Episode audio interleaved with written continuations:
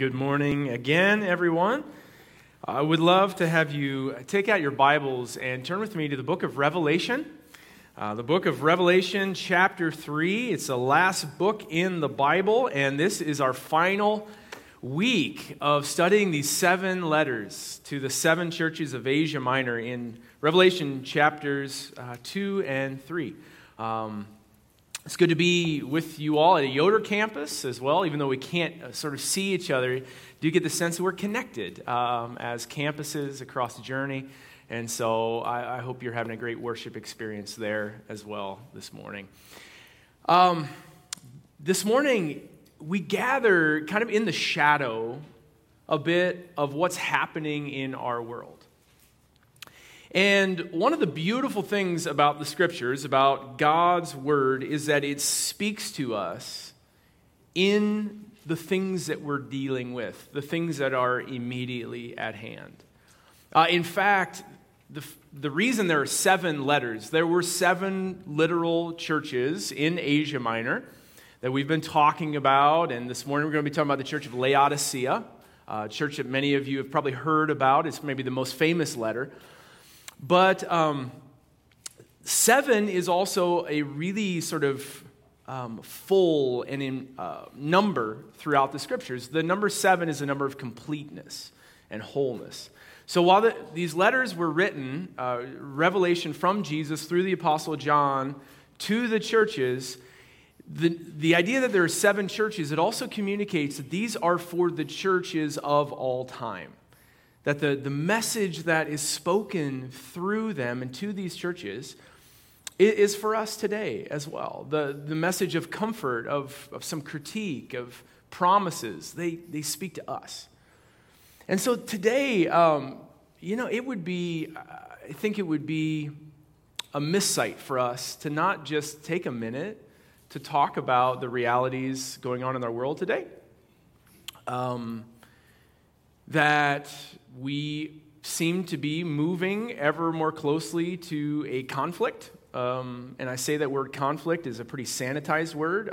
War, nuclear interaction between us and North Korea. We have a war of words being exchanged where we're using terms like locked and loaded and fire and fury. And let me be clear that there is no such thing as a nuclear war. It's devastation is the only thing that happens. We have in our not too distant memory the realization of what happens when these sorts of weapons get used in Hiroshima and Nagasaki, and hundreds of thousands of people killed instantly. Hell on earth. And so we gather this morning to celebrate the risen Lord in the shadow of what's happening around us. And then also in Charlottesville, Virginia, where racism has taken off its mask and taken to the streets, armed with violence. And there's an ugliness there that is just sort of exposed, and it's front and center for us to see. And so we gather also in the shadow of that. And while we have to talk about the reality of these things, because the message of Jesus, the gospel, addresses these things. These things do not surprise God. The ugliness of the human condition and the sin that we sort of spread on the world is not a surprising thing to God. And so the Psalm 46, just has been, over the last 24 hours or so, has just been coming back to mind again. So I'd like to just, if you want to turn there, you can, but Psalm 46 is a psalm of comfort and hope in the middle of really, really tumultuous times. And these words, many of you probably know them, but I'd almost just like them to be our sort of opening prayer this morning. The Psalms are the prayer book of the church. They've been the prayer book of God's people for thousands of years. And so you can just listen, you can read along, but may this be our prayer this morning as we gather. God is our refuge and strength, an ever-present help in trouble. Therefore, we will not fear, though the earth give way, and the mountains fall into the heart of the sea, though its waters roar and foam, and the mountains quake with their surging. There is a river whose streams make glad the city of God, the holy place where the Most High dwells. God is within her, and she will not fall. God will help her at the break of day. Nations are in uproar. Kingdoms fall. He lifts his voice, and the earth melts. The Lord Almighty is with us. The God of Jacob is our fortress. Come and see what the Lord has done, the desolations he has brought on the earth. He makes wars cease to the ends of the earth. He breaks the bow, shatters the spear, and burns the shields with fire. He says, "Be still and know that I am God. I will be exalted among the nations. I will be exalted in the earth. The Lord Almighty is with us. The God of Jacob is our fortress." Amen. Amen.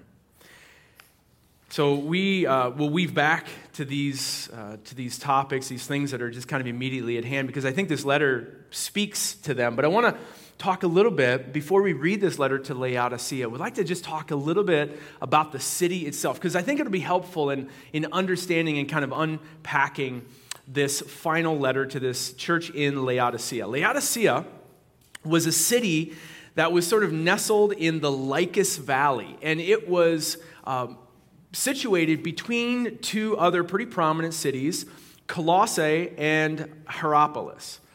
Now, you will probably have heard of the city of Colossae because we have the letter to the Colossian church.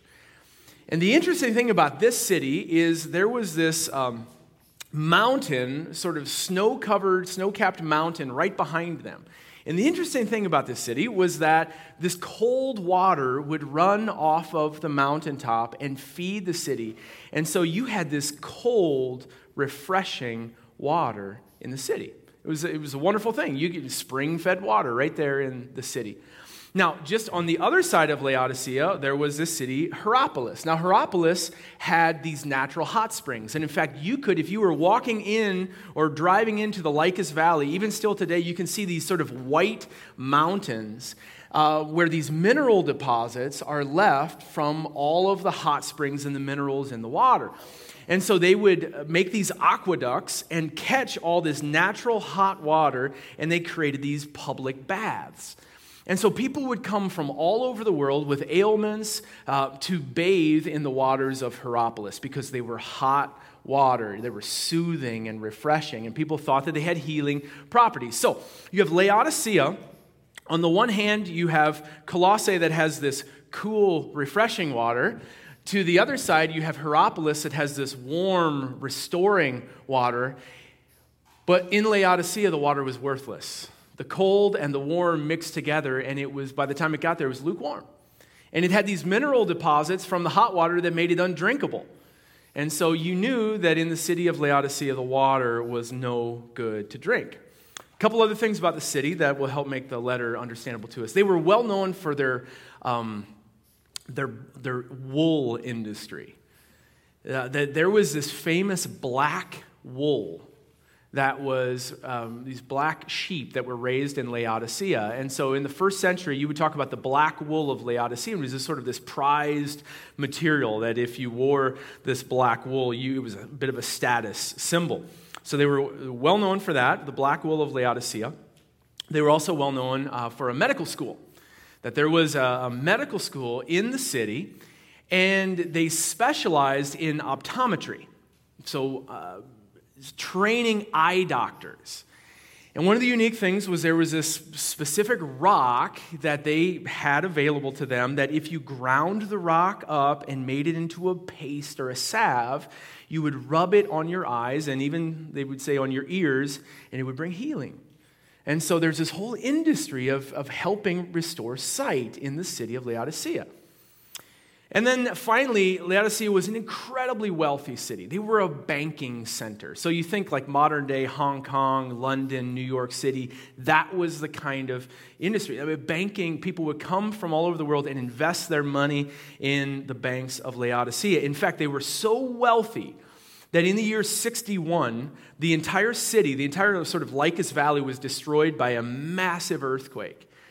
And the Roman government came in, the emperor came in and said, we'll rebuild your cities. And the other cities all took Roman funding. The city of Laodicea said, no, thank you, we're fine. Thank you very much. We'll rebuild ourselves, because they were rich. They didn't need anything. So that's Laodicea. Now, let's take a look at what Jesus says to the church of Laodicea. Verse 14, to the angel of the church in Laodicea write, these are the words of the Amen, the faithful and true witness, the ruler of God's creation. I know your deeds, that you are neither cold nor hot. I wish you were either one or the other. Because you are lukewarm, neither hot nor cold, I am about to spit you out of my mouth. You say, I am rich. I have acquired wealth. I do not need a thing. But you do not realize that you are wretched, pitiful, poor, blind, and naked. I counsel you to buy from me gold refined in the fire, so you can become rich. And white cloth to wear so you can cover your shameful nakedness, and salve to put on your eyes so you can see. To those whom I love, I rebuke and discipline, so be earnest and repent. Here I am. I stand at the door and knock. If anyone hears my voice and opens the door, I will come in and eat with them, eat with that person, and they with me. To the one who is victorious, I will give the right to sit with me on my throne, just as I was victorious and sat down with my Father on his throne. He who has ears to hear, let them hear what the Spirit says to the churches. So, Jesus is addressing these things that everyone in Laodicea, in fact, everyone around Laodicea would have known. This is who we are. This is our identity. And Jesus uses the things that they're already known for to speak some critique. One of the things about the church of Laodicea is that there's really no affirmation. Again, there's really no affirmation for the church. It's a fairly harsh critique. But Jesus, he says, I critique those who I love. Isn't that a comforting thing to know as disciples of Jesus? If we're loved by Jesus, he's going to rebuke us and discipline us. As parents who love their kids, there's this famous Christian leader, Teresa of Avila. Some of you may have heard of her, a famous sort of Christian mystic. And she's well known for having just been praying and going through this really difficult time in her life. And she said, Lord, I'm paraphrasing here, but Lord, why are you so hard on me? And the response she felt from the Lord was saying, this is how I treat my friends. And her response was, well, this is why you have so few of them. That there was this sort of honest sort of give and take with Teresa of Avila. So I kind of like that. But this is what Jesus says. There's this word of critique so that we will repent and turn around. Now, Jesus reveals himself here. They're images of the risen Christ, and these are so powerful. The way Jesus reveals himself to this church in Laodicea is absolutely just so brilliant, so beautiful. He says three things. He says, I am the Amen, I am the faithful and true witness, and I am the ruler of God's creation. That's who Jesus says he is. He says he is the Amen. What in the world does that mean, that Jesus is the Amen? Does that mean he is the open your eyes? As a kid, I thought that's what the word amen means. It means, okay, now everybody open their eyes. It's we had a pastor who always closed the service with the same benediction from Jude. Now to him who is able to keep you from stumbling and to present you faultless before the presence of his glory with exceeding joy, to God, our Father who alone is wise, to him be exceeding glory, honor forever and ever. Amen. And I knew when he got to that part, he's okay, thank you. Lunch is almost here. But I thought the word amen meant open your eyes, but it doesn't. It doesn't. It means let it be. May it be so. The word amen is a statement of faith that we actually believe what we are saying. When Jesus says he is the amen, he is saying that he is true to his word. That he is completely true to his word, that he is faithful and good. And not only is Jesus true to his word, but in Jesus, all of the words God has spoken are fulfilled. That in Jesus, all of God's promises are fulfilled. He is the great Amen. Maybe you've wondered why. Why do we pray in the name of Jesus? In the name of Jesus Christ, we pray, Amen. Why is this a pattern of the church? Well, it comes right out of the Bible. In 2 Corinthians Chapter 1, verse 20 to 22 says this: No matter how many promises God has made, they are yes in Christ. And so through him, amen is spoken by us to the glory of God. Now, it is God who makes both us and you stand firm in Christ. He anointed us and set his seal of ownership on us, and he put his spirit in our hearts as a deposit guaranteeing what was to come. In Christ, all of God's promises are fulfilled. They are yes and amen. Every time we pray in the name of Jesus Christ, amen, we are reminding ourselves that God always does what God promises. It's this amazing sort of reminder that we build into our rhythms of prayer that Jesus Christ is the fulfillment of God. We're reminding ourselves that God is completely faithful. We're reminding ourselves that God is not yet done and that the world is not as it is going to be, that Jesus is right now at work in this world making everything new. And everything God has promised he will do in Christ and through Christ. He is at work redeeming and restoring everything that was lost, everything that was broken, everything that does not now reflect his goodness and his glory and his love will be burnt away until only that which reflects him will be left. This is the promise of God that is yes and amen in Christ Jesus. Jesus says, he reveals himself that he is the Lord. He is the amen, the faithful and true witness, the ruler over God's creation. Right beside Laodicea, we talked about this, was the city of Colossae. And there's a letter the Apostle Paul writes to the Colossians. And maybe you never caught this before, but if you read the letter of Colossians, in the last chapter, Paul makes this little interesting note. He says, by the way, when you're done with reading this letter, go ahead and hand it to the Laodiceans. So you can catch that at the end of the letter of Colossians. You can look that up. And so they would have been familiar with this letter Paul had written to the Colossian church, the church in Laodicea. Now, some years later, John writes this. What we have is Revelation chapter 3. But when he says these words from Jesus, I am the ruler of God's creation, it almost brings back this echo from Paul's letter earlier to the Colossians and to the Laodiceans. We have it in Colossians chapter 1, verses 15 to 20. Think about this. The Son is the image of the invisible God, the firstborn over all creation. For in him all things were created, things on heaven and on earth, visible and invisible, whether thrones or powers or rulers or authorities. All things have been created through him and for him. He is before all things, and in him all things hold together. He is the head of the body, the church. He is the beginning and the firstborn from among the dead, so that in everything he might have supremacy.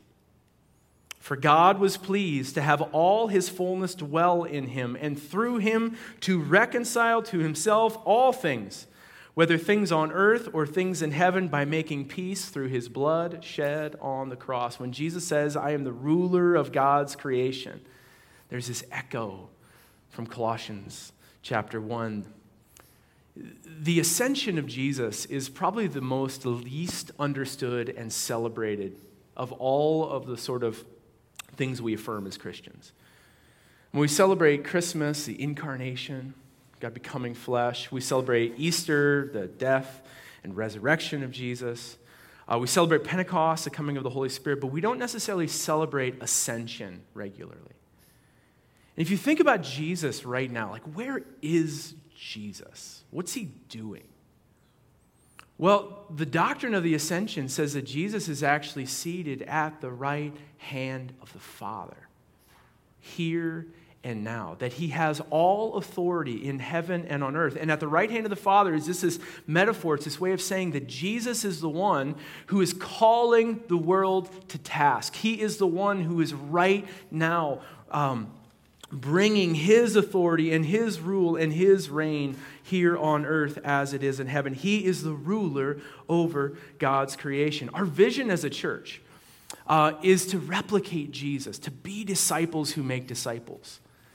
And the reason this is because there is only one in all of creation that's worthy of our allegiance.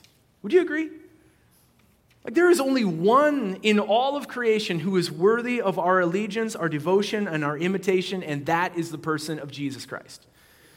There is so much darkness in our world, but we do not need to fear the darkness because Jesus is the Lord of God's creation, the ruler of God's creation. He is the yes and the amen, the faithful and true witness. This world may feel like it is out of control, but our hope is anchored in the one who reigns supreme, and in God's kingdom that will never be shaken. Now, that does not mean that we just sort of sit back on our hands and say, well, I guess the world is the way God wants it to be.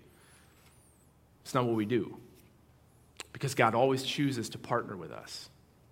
God always chooses to say, I'm going to use you, and I'm going to bring about my will and my rule and my reign through you and through your gifts and through your resources. I'm going to use you. I'm going to choose to partner with you and to call you into my work, to be my coworkers. And I'm going to empower you to step into this dark world and to be beacons of light, to let the world know that the way things are is not the way they have to be, that things can be different because Jesus is Lord. So we worship him, we trust him, we follow him, we pattern our lives after him.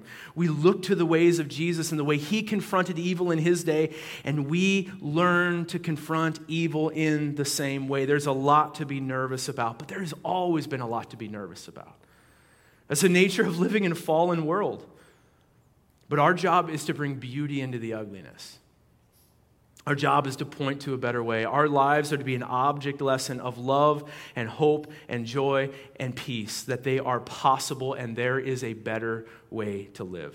Last night, I was just sort of watching the news a lot throughout the day yesterday when I had a free moment, just sort of catching up on what was happening in Charlottesville.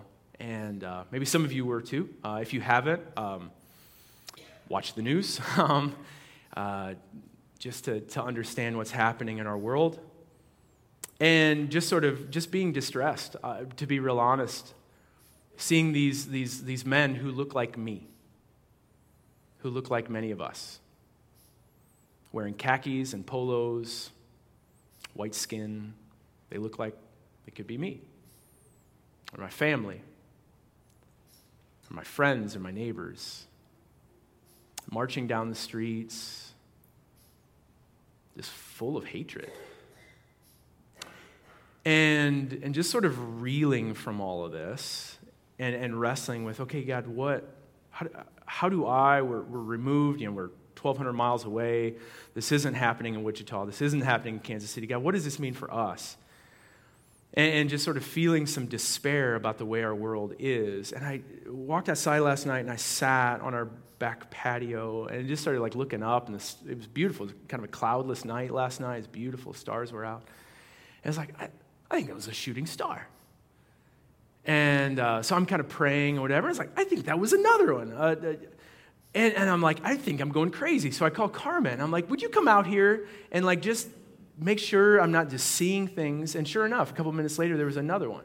I'm like, I wonder if there's a meteor shower tonight. So sure enough, we look it up, and there is a meteor shower happening right now. So in case you didn't know, beautiful thing to watch. But for me, it was just this moment of just kind of realizing the supremacy of Jesus.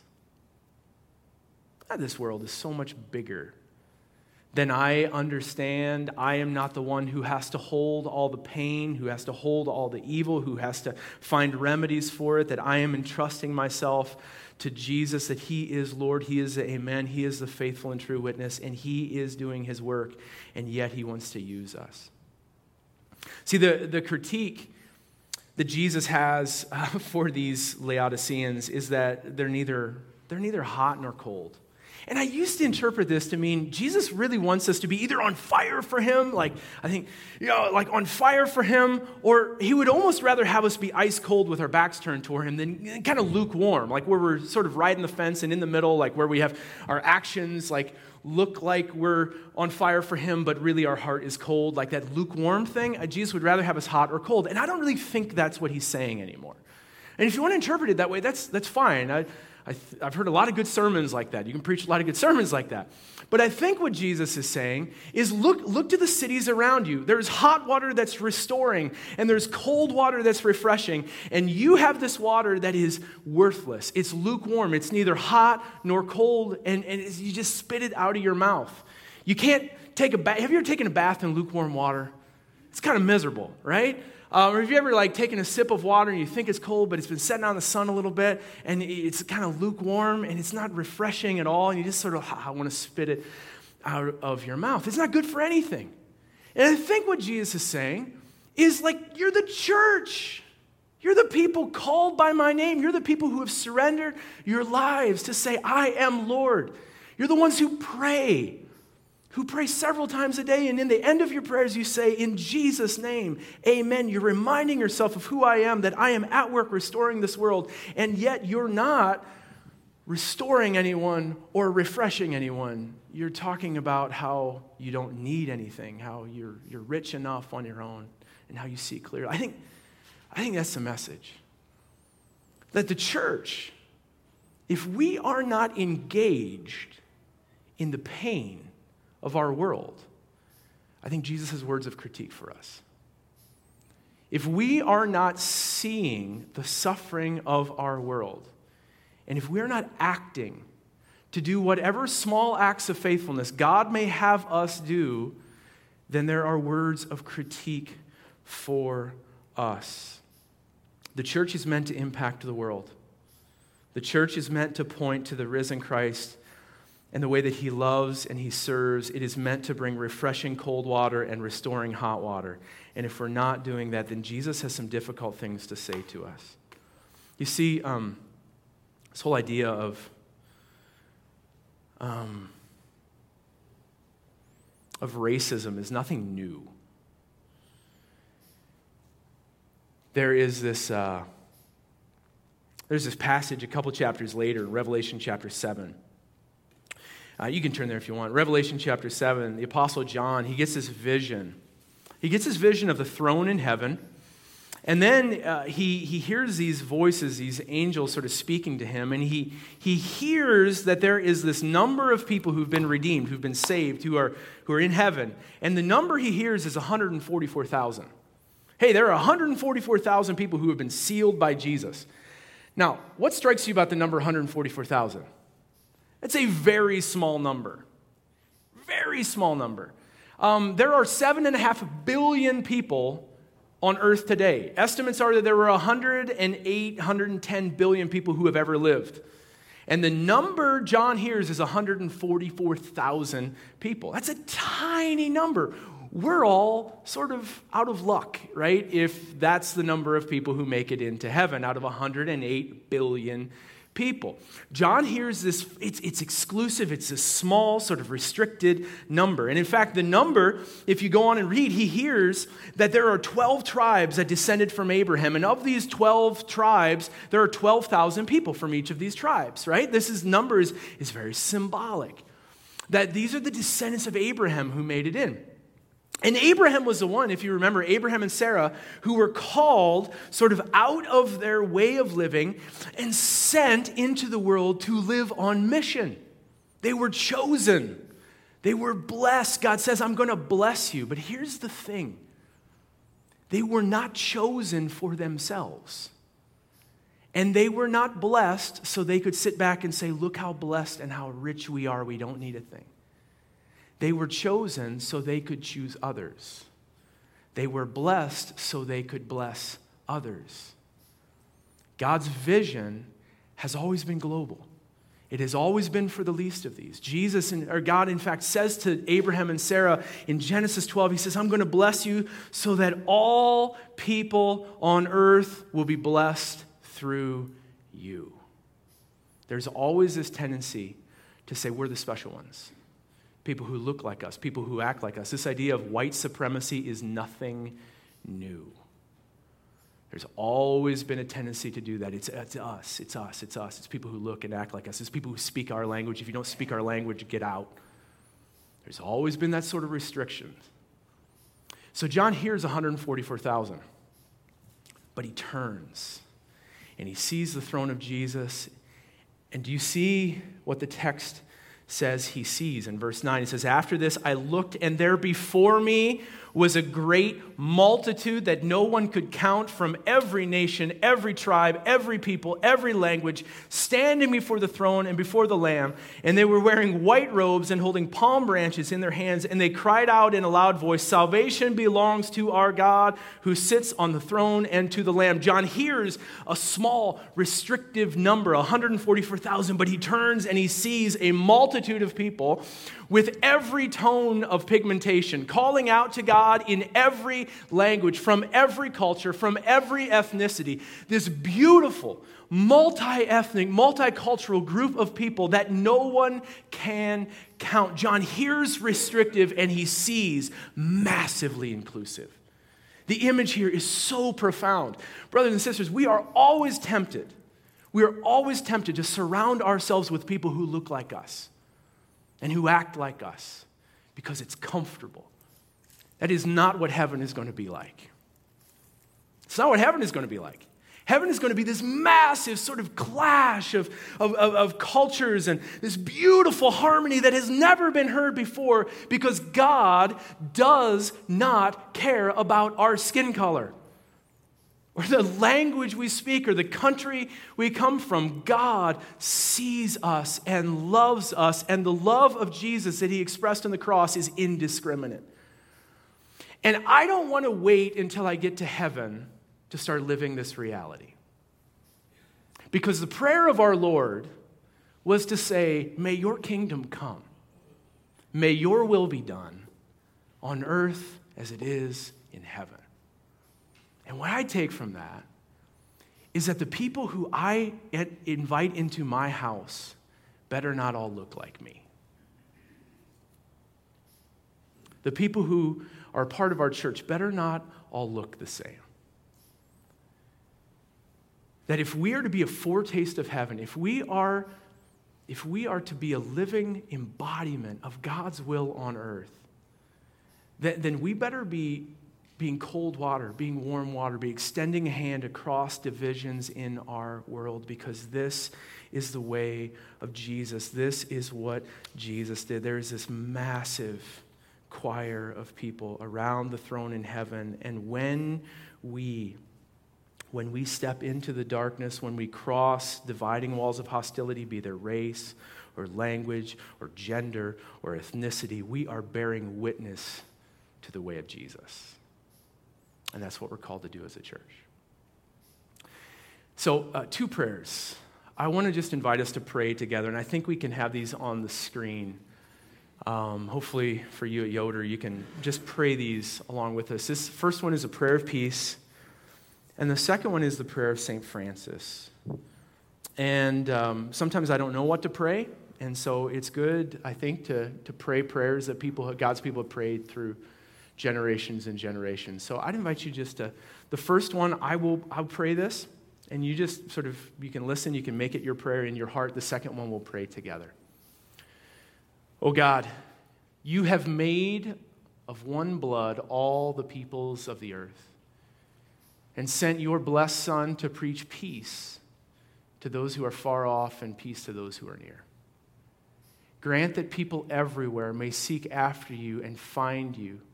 Bring the nations into your fold. Pour out your Spirit upon all flesh and hasten the coming of your kingdom. Through Jesus Christ our Lord. Amen. Next slide. So I invite you, let's pray this together. Lord, make me an instrument of your peace. Where there is hatred, let me sow love. Where there is injury, pardon. Where there is doubt, faith. Where there is despair, hope. Where there is darkness, light. Where there is sadness, joy. O divine Master, grant that I may not so much seek to be consoled as to console, to be understood as to understand, to be loved as to love. For it is in giving that we receive.